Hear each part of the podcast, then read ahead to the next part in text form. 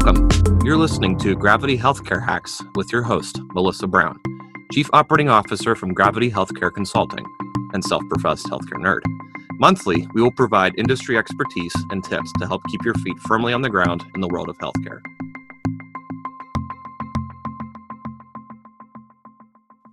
Hello, everybody. Thank you for joining our podcast today. We're bringing the second part of the riveting podcast we did last month, Reimagining Work-Life Balance. Our guest today is again my longtime colleague, Kristen Diamond, the Chief of Staff for Care Ventures, Flagship Rehabilitation, Gravity, WellQuest Home Health, and actually there's even more than that. Her diverse experience across the healthcare spectrum and outside of it, leading small and large teams to success, makes her the perfect person to discuss our topic today. Welcome again, Kristen. So let's dive right in with where we left off last week, talking more about work-life balance and how executives can actually accomplish that feeling of getting it all done. Well, on the work side of things, I, I will definitely say, again, to make sure that the goals set for you um, are manageable. And if you don't feel that they are, to really voice that and communicate that. You need to be efficient, as efficient as possible. And sometimes technology plays a lot in that now. And I, I still don't think that all of us probably use technology to the to the best that we can to be even more efficient.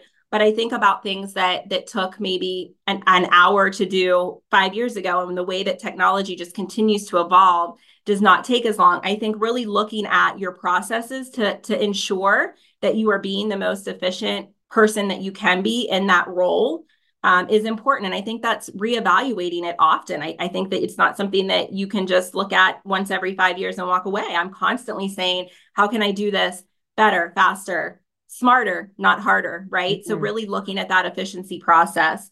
Sometimes you just need to take take a walk, take a take a walk around the building, whether it's two minutes, three minutes, five minutes, just get up from your computer, um, away from screen time, and just take a deep breath, take a drink of water, give yourself that little break to then be able to sit down and focus again. Effective communication always is key for me. I know I I keep saying it, communication, communication, communication, but I really believe that that's number one across the board. And at work, um, flexibility as well, you know, it, on both sides. Um, at home, like we discussed, unplugging. I also think it's important if you live in a household with others, really to distribute responsibilities at home. I know that I don't micromanage at work. I probably micromanage at home a little bit. I, I want to make sure everything's in a certain place and in a certain order. But I think it's important to distribute home responsibilities as well so that you don't feel like everything is on you, um, that you're not the only one doing everything. And and that helps. I've I've had a hard time with that, but I have done that and it does help. Don't overcommit. And when I say don't overcommit, you don't have to say yes to everything that you're invited to or every function that you feel like you need to be at. You don't need to be at everything. Um, and I think that's also been a hard one for me, but don't overcommit. You know, take a day to just be home and um, stay active. You, I, you have to stay active. Um, you sit at your computer. A lot of us sit at our computers all day, every day. And, and that's not necessarily the greatest thing either. So I say, when you are at home, stay active, walk, do something. Yeah, I have really found that to be super successful. You know, I, I probably do about seventy-five percent of my job remote from home in my home office. And I have found that productivity has gone up and just my overall job satisfaction has gone up. I almost every single day stop about midday to work out. A lot of times it's walking, going for a hike, something like that. Clear my head, think about creative things like the topic to a podcast or something like that, trying to think through uh, different things like that strategically and creatively, and being able to just come back and feel fresh and refocused and ready to tackle the next job. So it makes my workday, instead of feel like a eight or ten hour day, it's a four or five hour morning and a four or five hour afternoon instead of all that huge chunk of just working at a time. I also completely agree with you about getting up. I think people are more inclined to do that in the office. People have, a lot of people have trained themselves, like, I'm going to get up every hour or two and go do something. And it kind of happens organically when you're in an office. You know, someone pops their head in the door, you got to run over and talk to somebody or grab something from the, the post office or whatever, I think it's a lot harder to structure that in your home environment. So a lot of times I'll do things like, I need to fill my water cup, I need to go make a cup of coffee. And I try to do those things every hour or two. So I'm getting up, I'm moving around, I'm coming back with fresh eyes. And again, all I've seen is adding those couple of breaks to my day has actually improved productivity. The other thing that I found has been really successful as a stay at home or work from home employee is setting boundaries on Zooms. You know, in this day and age, you're working from home, but you could be dressed up and and and ready to go for a Zoom more hours than you were when you worked in an office with the way Zooms and scheduling go. So I really try to limit the hours that I schedule most Zooms. It doesn't mean if there's a need to do a Zoom outside those hours, I won't do it. Of course I will. But uh, I find most of the time I can get them scheduled, you know, late morning, early afternoon, Monday through Thursday. And I'm able to have one or two days a week where I don't have to feel the pressure to get all dressed up and be ready for a professional Zoom. So that doesn't work for everybody, but it works for the position I'm in. And it's really helpful. Helped me to enjoy working from home a lot more than I did once Zooms kind of came on the scene. Yes. And I, I recently was talking to a colleague not so long ago, and they they were talking to me about the whole work-life balance, and, and she's a, entirely in a hybrid position. And her challenge of working from home and being at home and always being in the same place at the same time. And, you know, one of the things I asked her was, well, you know, do you have a designated area in your house? And some of us, you may not be able to have a room set aside for an office, but, you know, you need to designate an area in your house so you feel like you have that office space, um, you know, that that you're not sitting in the same place, you know, where you like to lounge and watch T V is not the same place that you're sitting at and working. Makes a big difference. I also said mm-hmm. to her, you know, I kind of got into that funk during COVID as well. And you know what kind of changed it for me? Um, I was getting up in my pajamas and I was on my laptop, and nine hours later, my husband would come home and say, you're still in the same spot in your pajamas. And I would say, yeah.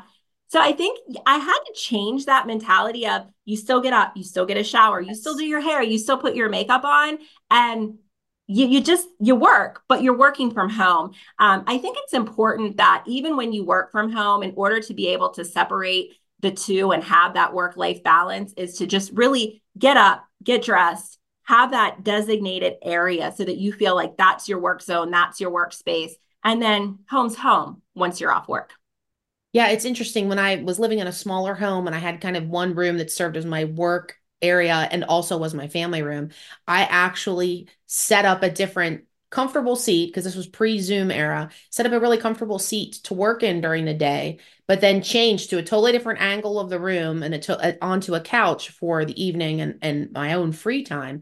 And even though I was in the same room, just changing the angle I was at and the seat I was in made a huge difference. I knew one chair was for work and one chair was for relaxing. So mm-hmm. I, I couldn't agree more. And you know, some people do best having that designated space. I have a designated space, but I also really appreciate the opportunity to have two or three other spots in my house where if I'm just kind of feeling, you know, not motivated, losing my energy, I can move to a different spot. I love to sit and work on my back deck when I, I'm not in the middle of Zooms and things like that. Yeah. I find my productivity just soars when I'm able to be outside. I'm still working. I'm still very focused on what I'm doing, but just that change in environment for me can be really positive. So I think it depends on the person, but I think at a minimum, you at least have to have that dedicated space. I agree.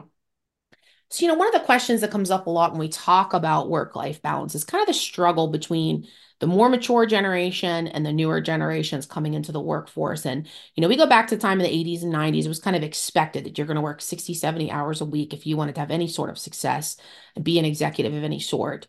And, you know, we have these new generations kind of pushing back on that idea, saying that's, that's, that's not how we want to live our lives. And we still think we can be just as successful. So how do you kind of navigate helping people from that older generation who did work sixty or seventy hours when they were younger, um, with this younger generation that's really kind of pushing back on that culture and saying, we're not willing to do that?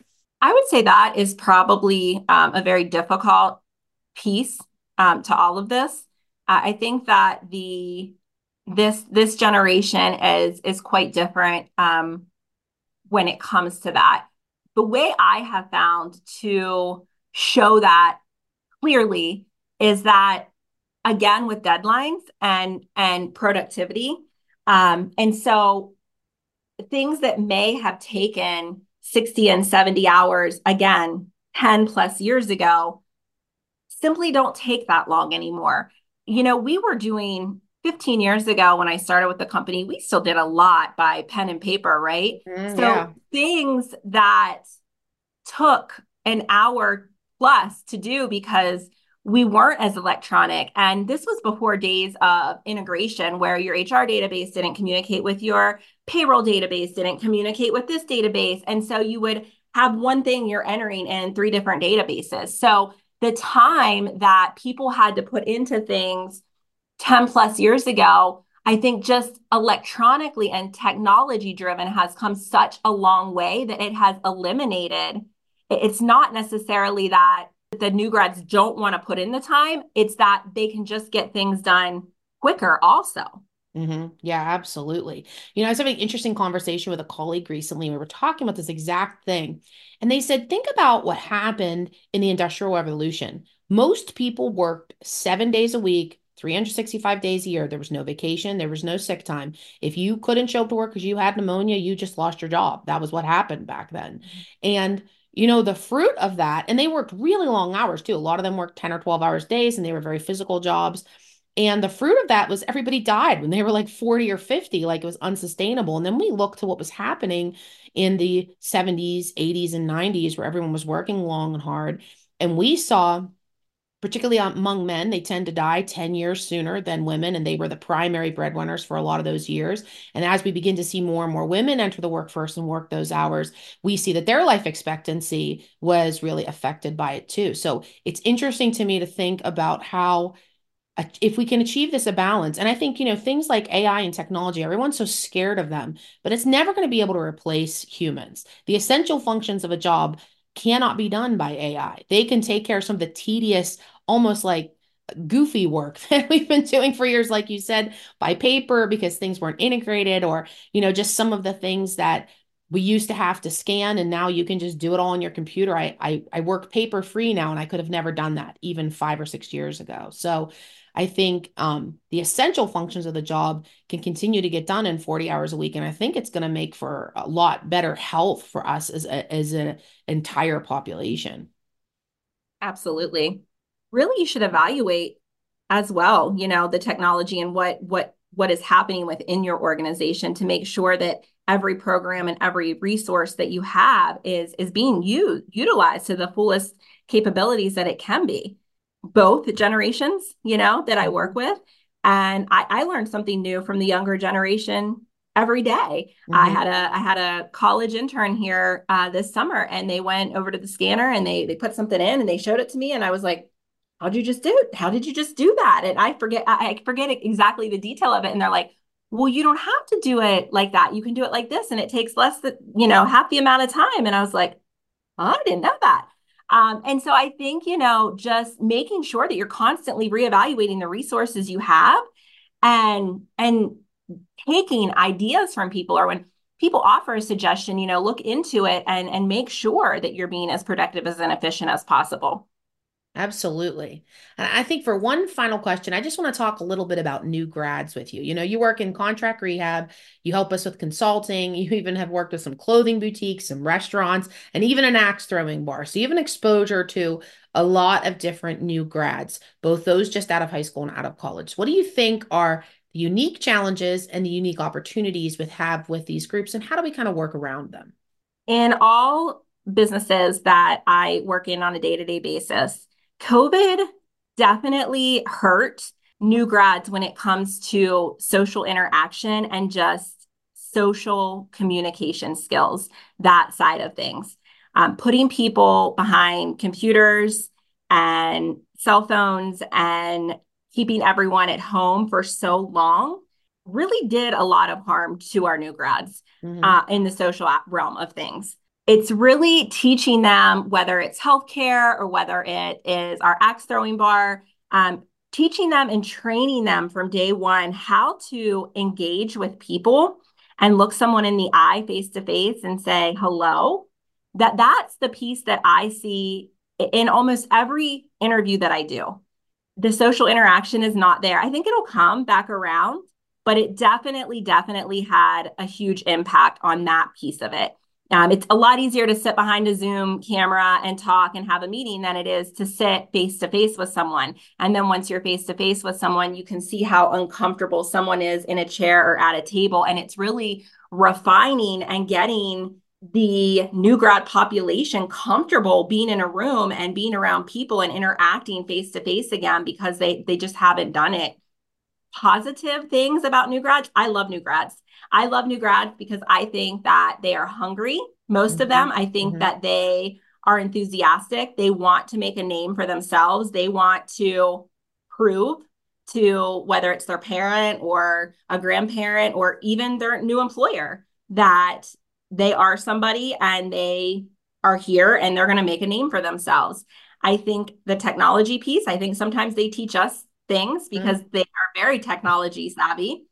Um, and I, I think they bring new positive perspectives that maybe we don't think about. So I am always very opening to listening to, mm-hmm. to everyone, but especially to my new grads when they have an idea or when they have a new process or way or thought about how something can be done, because nine times out of ten, it's a really, really great idea. And it, it, it also makes them feel very validated to bring something like that to a new employer. So the last piece to that, I would say, is that with new grads, and why I love employing new grads, is because you also get to train them and to see them grow from day one to day ninety or year one is really a great, great process to witness. And you're training them and setting the expectations that you want from day one. So you're creating and you're really fostering that role of who you want in that position and who they are and what you need from them. Um, and a lot of times, if you hire someone in H R, for example, that's been in the field twenty years, you bring that person in and you have a really hard time kind of getting them on your ship or your boat and, and training them in your philosophies and how you do things. So new grads all around, I am all for. I think they are great new hires um, out of the door. But like I said, the, the negative piece that I do see to it Um, definitely is the social interaction skills have lacked very much so in the last four plus years. Yeah, and you know, I think you just have to be smart. If put, putting new grads in the right position for them, you can't expect them to have a high level executive position right out of college and be successful. It's just never going to happen. And I think you just have to be willing to invest the time to teach and train them whatever it is they don't know. If they lack some social skills, you have to have those uncomfortable conversations sometimes and let them know, like, this is how you're coming across. This is what I need you to do differently. Like, we're going to do some more meetings. I'm going to invite you to some more meetings. I want you to just get used to being in the meeting, saying hello to people, shaking hands. Like, this is what my expectation is. And it feels like we shouldn't have to tell people things like that. But if that's what's going to make them successful, and it's that tiny little barrier that keeps them from being the right fit for our organization mm-hmm. and representing us the way we want, a simple conversation is usually all it takes. And as you said, they're more than willing to do those things. They just need a little grooming, a little training sometimes. Absolutely. Well, Kristen, thank you so much for your insight today. I hope all of our listeners gained at least one new idea or strategy that you can implement today. Thank you so much for having me, Melissa. It was wonderful. Thank you, Kristen. And if you'd like to learn more about Gravity, please don't hesitate to reach out to me directly, and you can always find me and Kristen on LinkedIn. Please let us know how we can assist you. Thanks for joining us. And if you enjoyed today's content, don't forget to subscribe to our podcast. Remember, it's not just what you know, but how you apply it that makes all the difference. See you next time.